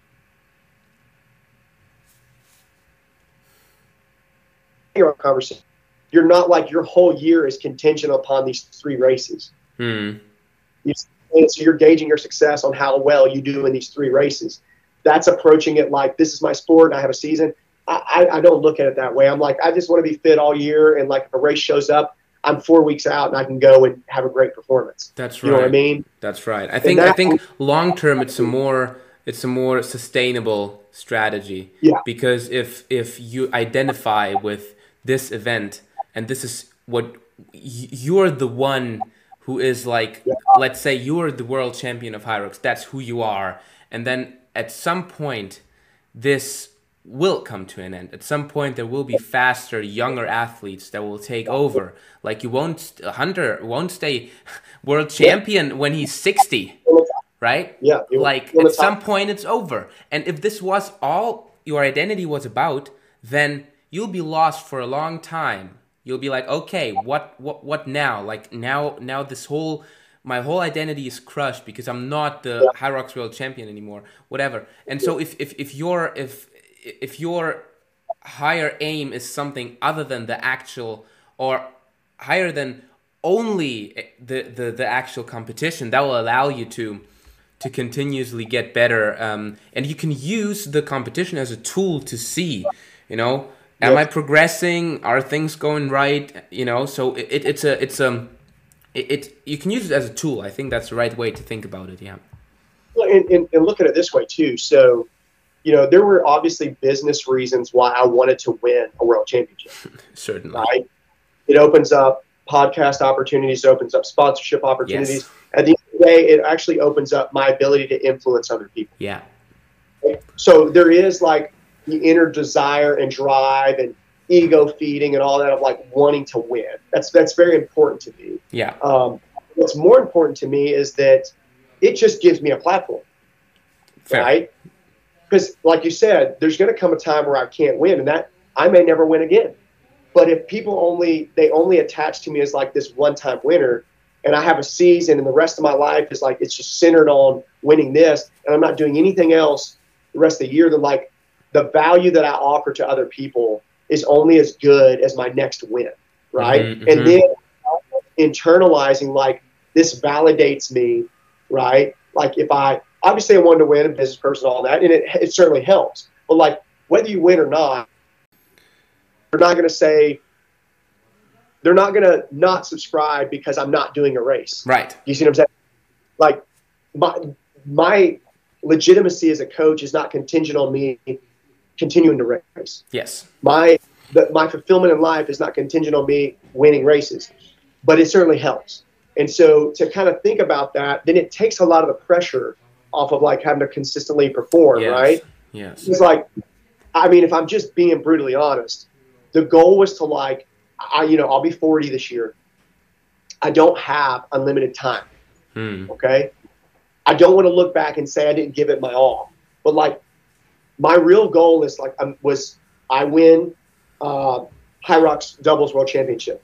I win Deca Mile World Championship and some other Deca events or doubles or whatever it is. I have these specific goals. I am using those as um, platforms Right. to lo- to my business because the business is sustainable. Being a elite athlete is not a sustainable endeavor, Yes. right? But being a generally fit person and running my business is sustainable, and I want to do that. That's So, exactly you know, right. it- Yeah. buys some credibility and it gets you some attention, but so it gets the it gets the eyes on you, right? But if you have nothing to provide beyond the fact that you won, then everybody's going to leave. Mm-hmm. You see what I'm saying? You're only as good as the next win. Hmm. But if you use win and like you're like, look at me, I'm amazing, but you don't offer value in people's life, they're not going to stick around. So Yeah. for me, I'm using this. I look at it as work. If I'm just honest with you, like Hmm. it's like a job. I want to go win these so that I can use this to enhance my platform, so that people will follow our training, so I can grow my online business, you know, and people fall fall in love with kind of our training mindset and the things that we do at Reach. And if it took winning a world championship for them to find out who I was, then winning the world championship was worth it, right? yeah. Ultimately it just draws more eyes in. But like you said, that's not a if if I internalize the fact that people are only going to buy my product perpetually, if I keep winning, then you are not going to keep winning. Yeah. Yeah. You see what I'm saying? Then it becomes what we talked about self fulfilled prophecy. You think you're only valuable because of your winning, Hmm. right? Hmm. I've used it as a tool to capture eyes Hmm. you know, and to understand like what it took to get there.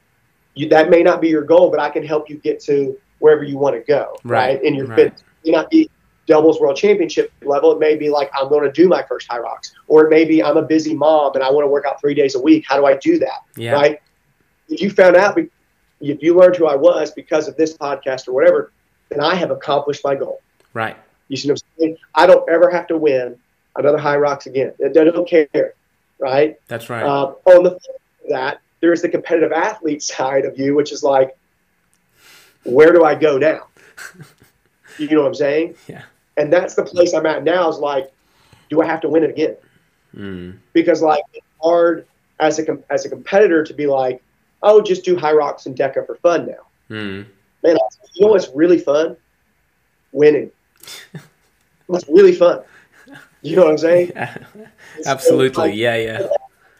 One of the things that I've struggled with is just a person is like, how can I continue to do these races? And I know what the answer is. I'm just not willing to accept it yet because I don't feel like my best years are behind me.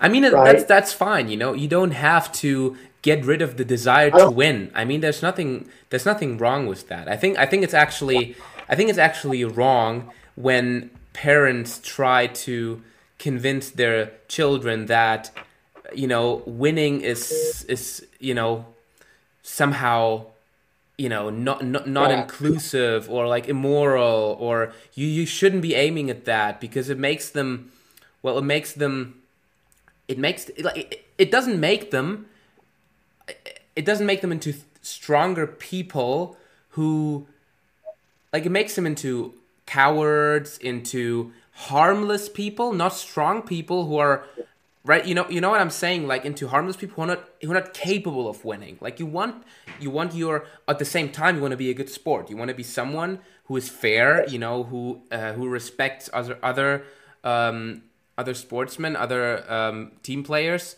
So th- this is this is part of the process but but but saying that winning is is, is evil or that, that it's, it's not it's yeah. not good in itself i think that's i think that's preposterous yeah it is it is. I agree. So you know, uh, winning is always going to be important because I think it's fun. Um, and I'm also like I'm in that weird place of like I'm signed up for a Hyrox in Chicago to do co-ed uh, with a, a, woman from the gym. So good friend of my wife's, great athlete. She's run Boston a few times and uh, good runner, but she's new to hybrid fitness. And you know the the co-ed space is very competitive now. So like obviously my goal is to like go and win, but I have to be like realistic about like yes where I'm at in my versus where she's at. And that that does not negate her at all. It's simply a time game, right? Like if you've just not been in it long enough, it's really hard to have the success. Um, but our goal is to go there and like I want to come home with a banner. Like that's our goal. And I told her, I was like, she's like, you know, I don't want to just go and do it for fun, but I like I got to be realistic. I, I don't think I have we can win. I said that's fine, but I tell you what, I'm going to do everything possible I can to make that's sure right. that we're we win or we're on the podium. And that's so right. you know whether we do it or not, it, I, it doesn't change how I feel about you. I'm not going to blame you one way or the other. But I tell you what, if you're going to be out there in the course with me, I'm going to do everything possible for us to have the best outcome. That's right. You know, and we ran a time trial, and it was pretty good. And first time she'd ever done it, and she, she got done, and she's like, "I don't, man, I didn't feel like I really contributed that much." And I said, okay, well, you're consistent on your runs. I said, the goal for us is like you're doing things that allow me to do my best. Yes. And then I'm taking up more work for you to be able to run your best. That's right. Right. So as a result, we are getting the max potential that we can both bring to the table. That's right. So she, you know, that mindset of like, I didn't feel like I did that much because I should have done more zone work. But like, let's say you did more zone work and we were two minutes slower. Yeah. Right and so then just kind of having that and that discussion. But like, man, I'm excited about that race because like she's gotten really fit. Wow. And like we've been training together, so it's like I'm really excited to see how we do. You know, I like I said, I really want that banner because they look awesome on the wall. Oh yeah, they I do. think people what it takes to. I actually hung my world championship banner up out there, and members made me take it down. They're like, that banner is worth too much. You need to frame it. Oh, like, I see. I see. I said that's too hard to get. Don't put that up there where it's going to get dust and get destroyed. You know, right? All right. those stone to get to this one. Go. We'll we'll pay to have it framed, uh, which was kind of a cool experience. Awesome. But uh, yeah, so it's it's a kind of a strange place to be. But I think at the end of the day, winning or losing, your your goal should always be to achieve, do your best. Do your best. Yeah. Yeah. You know. Yeah. Yeah. Do your Yeah, best and, and and, that- and, and forget the rest. Yeah. Yeah, because I've had unsuccessful races before, Sure. um, and, but they were successful. I, I would say I didn't get the result I wanted, but like going back, I looked at them, I realized they were successful because the trials I had to go through to even finish the race. Like I'm proud of that, Right. right? When I could have just walked the course, you know. And maybe there was some So- aspect of the race that you were better at compared to the last one. Like uh, what comes to mind, I've done I've done three Hyrox uh, races so far. First one was in in Bremen here in Germany. Second one Berlin, and um, I qualified for Manchester, and then I was in Manchester in May. And so That's awesome. and so in- in my, my, my, my best single race wasn't pro, it was men's singles. Was my first one in Bremen. It wasn't Berlin because I didn't do enough running between Bremen and Berlin. But I did a lot of strength training. I got stronger. And interestingly enough, when I compared my times, the overall time was slower. I was one hour, what, nine minutes for, for Bremen, and then one hour 11 or 12 can't remember the exact number for berlin which like you, you might say okay I, it's a failure right? I, I didn't get better. It's not what i wanted. But but when i looked at the individual times from our exercises my i think my lunges were faster my sled push was faster like the strength exercises were faster but then my, my running was slower. And because running is you know 50% of the entire race overall i got slower and then when i did manchester I prepared a lot for Manchester, and it was my first time competing in pro, and I got one hour fourteen, which I was very happy about. And someone might say, well, it's it's not even like time wise, it's not much better compared to singles, but then well, weights are are higher, so that's like yeah, and, and considering that my time didn't even get that much worse. You know, as a whole, I actually yeah. progressed, and my running was much faster compared to the others. So, so you That's might true. say you you had unsuccessful races, but maybe you you did something different in your training, and when you when you look at the individual time times of all the exercises, they would reflect what you did in your training, most likely. I agree with that. I think you you kind of take the positive when you get a bad draw. Actually, had an athlete. He's a good friend of mine. He ran at Worlds as well we uh, we ran U.S. nationals together, and got third in the 40 to 49, and uh, it was his best race. And uh, he did a DEKA strong a couple days ago, and he messaged me and he put it on his Instagram and he said it was not my best time. He did like a 14:10, I think, and he's done a 12:38 before. But he said my row, ski, and bike were the fastest I've ever done it. Yes. Right. And but he said, you know, it was uh, 102 degrees in Florida and it was outside. He had never done the event outside. Yeah. And so the tank and the burpees got him at the end. But he was like, man, like I felt like an absolute unit on the three machines because we had done so much work on that. You know what yes. I'm saying? And so like he was like,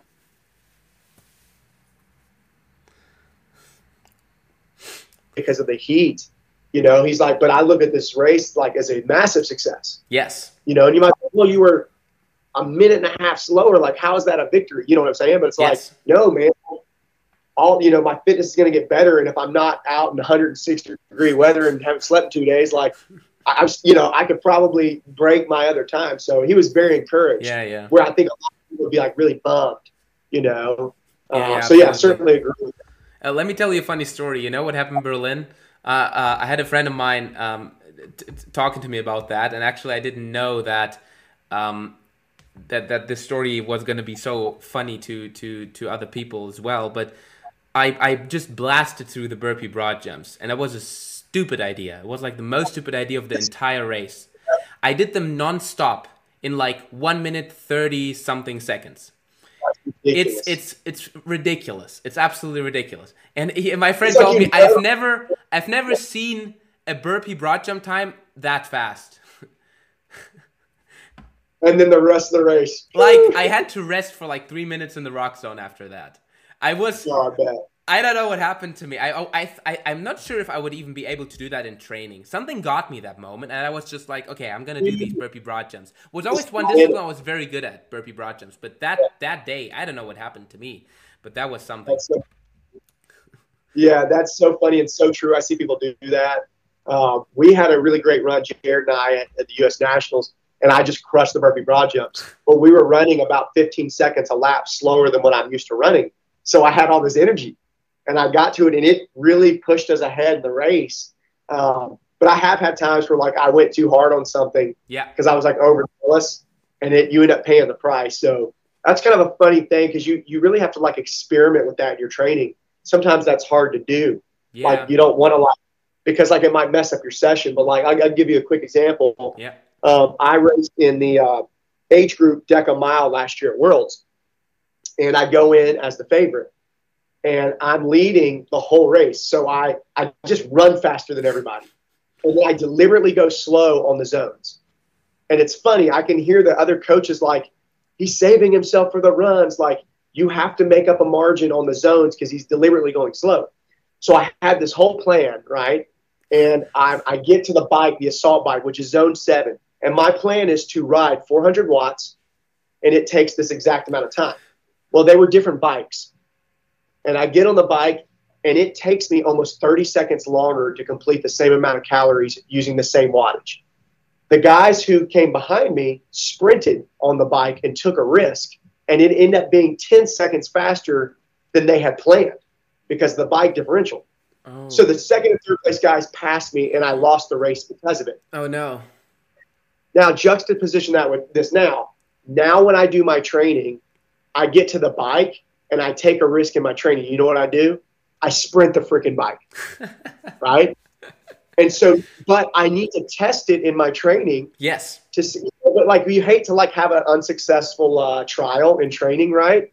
But like, that's the best place to test it. Yes. So my training, I would, I literally write out everything I'm going to do, all my splits. It's all calculated out, and I just follow the plan. But at the end of the day, a race is a race. Yeah. You have to race in. You know, everybody's like, oh, I don't worry about what everybody else does. Like, no, if you want to win, you have to beat other people, That's right. right? Now, what I've been doing in my training is like, I dread it, man. Every time I come up, I'm like, coming in on that run, I'm like, you got to sprint this thing. You know, obviously it's going to suck because you're going to do the 25 calories in like 40 seconds. You know, you're not going to do a full blast, but you're going to get through it quick. And I look at that and I look at the time differential, and it's like a minute and 20 seconds faster. And like, that's the difference between first place and third, you know, was like 40 seconds. And I'm like, I'm going to lose some time, you know, on the runs and everything after because I sprint this bike, but like, you got to test it in the workout. You, what you did is you tested it in Hyrox yeah. Yeah. your, uh, and then it ate you alive. And like we've all been there, man. We've all we've all done. It. So I- Yeah. I'm Yeah. more For sure. like, like, I'm gonna test this first and kind of see. But after that, I was like, I am never letting that happen again. You know what I mean? Like yeah. I cannot believe I lead the whole race and then these beasts beat me from behind. You know, because they were willing to gamble Mm. and I was sticking to my strategy. And sometimes you got to take you got to take risks in a race. Right. And a great place to do that is to take risks in your training. You don't have to do it every day, but like there should be some time where you, you take some risks. It's hard to do in training because there's no you get no glory, right? So, No, that that yeah, well, yeah, that's right. You don't you don't get any any glory from that from from from other people at least, but nobody cares how fast your time trial was at home. They don't care. right, right. So for you, uh, for you, Chicago is coming up next. When is that? Yeah, so I have um, Hyrox Chicago. That is November. Uh, I think either 11th or 18th. There's one in Texas and one in Chicago. I, I think it's November 18th. But before that, I'm doing CrossFit Mayhem's Legends of the Falls. Oh yeah, okay. Uh, and that's a OCR. It's a four mile obstacle course race with fitness zones. nice. So like run in the woods and do assault bike, you know. And then there's Oh. like a wall ball to so it's four person team, two men, two women, and you have to carry one sandbag for the whole team. I've done it a couple of times, uh, but this year I actually have the guy who beat me in DEKA Mile. He's my teammate, very nice. and then his, his girlfriend, and then uh, another athlete that we got. So I'm really excited to race with them. That will be in uh, October. And then we're trying to host a DEKA Mile in September. So I'm hope to have a DEKA Mile September, Legends of the Falls October, and then uh, November I would do Hyrox doubles. And then I'm actually thinking about maybe doing Conor McGregor's race at some point. He's got one in uh, January in Washington D.C Okay. and then there's one March in Miami. So that's the plan right now. But as far as my long term Hyrox, I don't have a plan because they've not released the rule book for doubles pro. You know, so I'm kind of oh, stuck okay. right now. If you went and did a doubles right now, you would actually just qualify for age group. Yeah. Okay? So because it's the open weight, and the first doubles pro race is actually Manchester in January, and I don't know when the first one will be in the Oh. U.S. I see. So I think you know they've not said, but I think what's going to happen is they're going to do a doubles pro division. They're going to take the top 15 teams, Hmm. right? Is that like a is that like a do- new category or something? Double pro? Yes, the first they've not announced this, but they do have a doubles pro division. Oh, interesting. Yeah, it's in Manchester, but Yeah. they've not explicitly explained the rules. So, Mm. like for example, Colin Steeper and I, who uh, we won the championship, we won in the pro weights. Um, so we want to get the best teams to compete at doubles worlds pro. Yeah. And so it would be like the Elite 15. There's no age group, but Oh, there's no okay. race scheduled in the United States. So like, I can't plan my season out until I know whether that's going to be at the Worlds or not. Right. You see what I'm saying? And then like with Colin, he's trying to race Elite 15, but he has like no chances to make it. Like he's got he's got to like go overseas. Um, and so if he doesn't make Elite 15 and they do a pro doubles race in the states, we will race together to go try to defend our title. That's kind of the plan. But right now, there's no way to know what's going to happen because the rule book's not out. It's kind of frustrating, but Right. Right. Do you actually that's why I'm not Do, do you actually ever race in single races? Is it mostly double? One. Yeah, I've done one. Um, it's a long story, but the short version is um, I'm extremely prone to cramping. I've never done a race where I didn't cramp. Oh no! And so, yeah, the first U.S. Nationals we won, I had cramps for two miles, and uh, man, I oh couldn't Christ! walk oh, I've seen I've seen a story on Instagram where you sh- where you were showing off like your quads, and yeah. one of them was kind of oh sorry, one of them was really I don't know contracted, like something weird was going on with your left left uh, quadriceps. So, you know, for example, when we raced in Worlds, I got a cramp on the rower and had to get off the rower, and Colin had to finish it. Yeah. And I drew a hot shot, and then I had a lacrosse ball from somebody in the crowd gave me a lacrosse ball, and I laid on the ground and oh. massaged my leg oh, in the World funny. Championship. yeah, so that's been the main reason I've not done uh, solo. Now I can say I have done many solo trials here at the gym. Um, and, and, and they are exceptionally fast. Right. With cramps. Um, right. And when we do time trials here at the gym, they tend to be slower than what they are at the race. Yes. And I've done something that I, I believe would qualify me for Elite 15. I was just going to ask, so why why not qualify for Elite 15? so the first race I did, I was I was six minutes into the race and had full body cramps. Oh boy! And then I finished. Yeah, it took me an hour and eleven minutes to finish. The worst race experience in my life. Jesus! Uh, but I finished. Um, and I, my whole body hurt for weeks, man. Like I thought I had torn my left quad. When you race doubles, someone else can help you. Yes. But the circumstances of that was like I had actually not trained for singles, mm. and my teammate backed out a week before the race. But I was coaching athletes, so I just switched my um, registration to singles pro. Um, while I was there, the guy I was staying with, his fiance broke up with him the night before. So we what? ended up staying up all night. What the fuck? Right? we stayed up all night, which was terrible. And then I coached four teams the next day, having on no sleep. And then I raced at 5 p.m. And actually, Colin Stiefer and Dylan were there at the same time.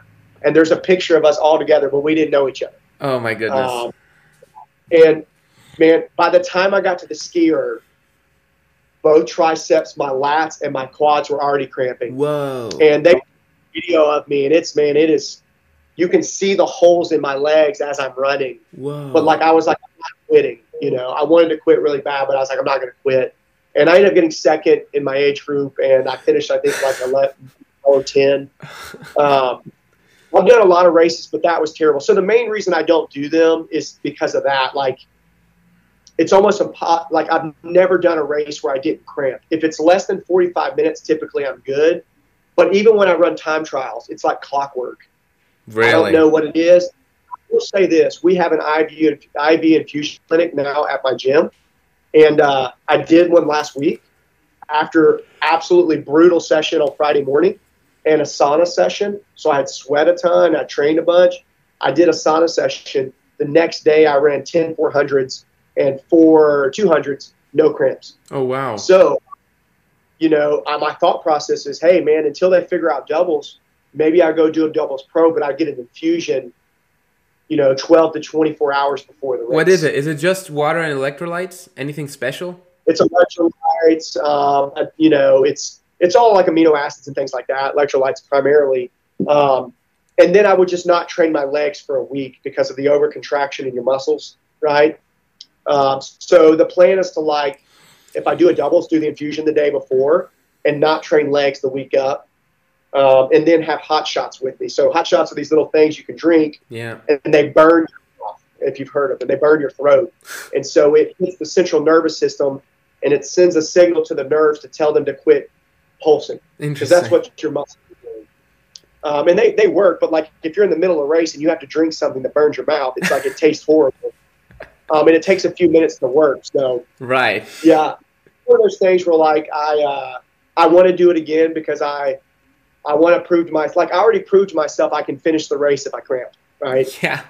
But I would love to see myself be able to do one without cramping. Like how fast can I go? I, it's not world champion speed, but like I think if I had a good day and I'm training hard, like you know, with some of the splits that I've done here, I, I think I could have a time that would be close you know, at least top 30. But I think if I really focused on it, I think I could do it.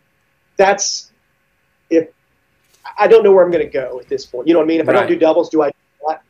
I I did say a year ago my goal was to win worlds doubles and then to make Elite 15 the next season. Mm. So the next season, you know, and I technically have not done a Hyrox race, so it's not off the table. Um, but qualifying now is very different. But it would be cool to like go and put up a good time, whether it qualifies or not. You know, yeah, I'd love to do sure. it.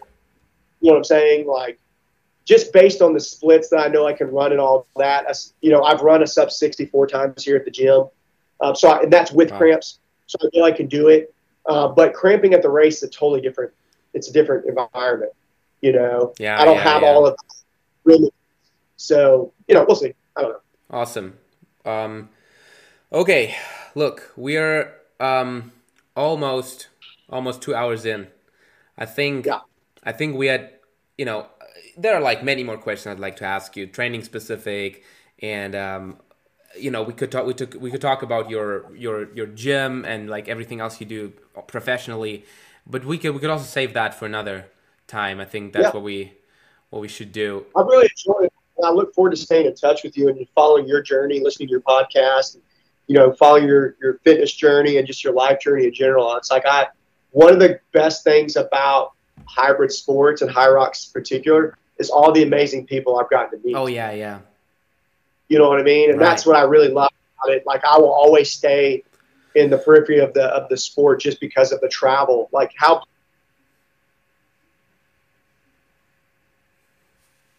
it's awesome. Absolutely. No, that's that's awesome. Awesome. Thank you. Thank you for these nice words. And um, yeah. thanks yeah thanks again for agreeing to talk to me. That was that was lots of fun.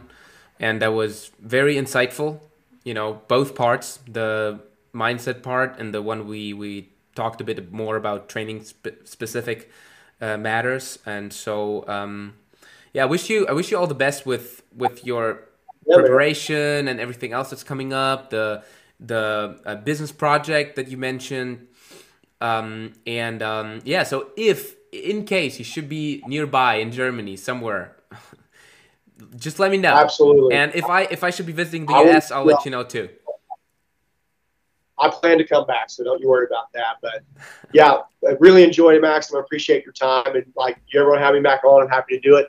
Hopefully, you can get a couple nuggets from our discussion. Absolutely. And then, uh, you know, hopefully. Yeah, I appreciate your time. We'll talk soon. Awesome. Talk soon. Have a have a good rest of the day. Take care, my friend. Bye bye. Take care.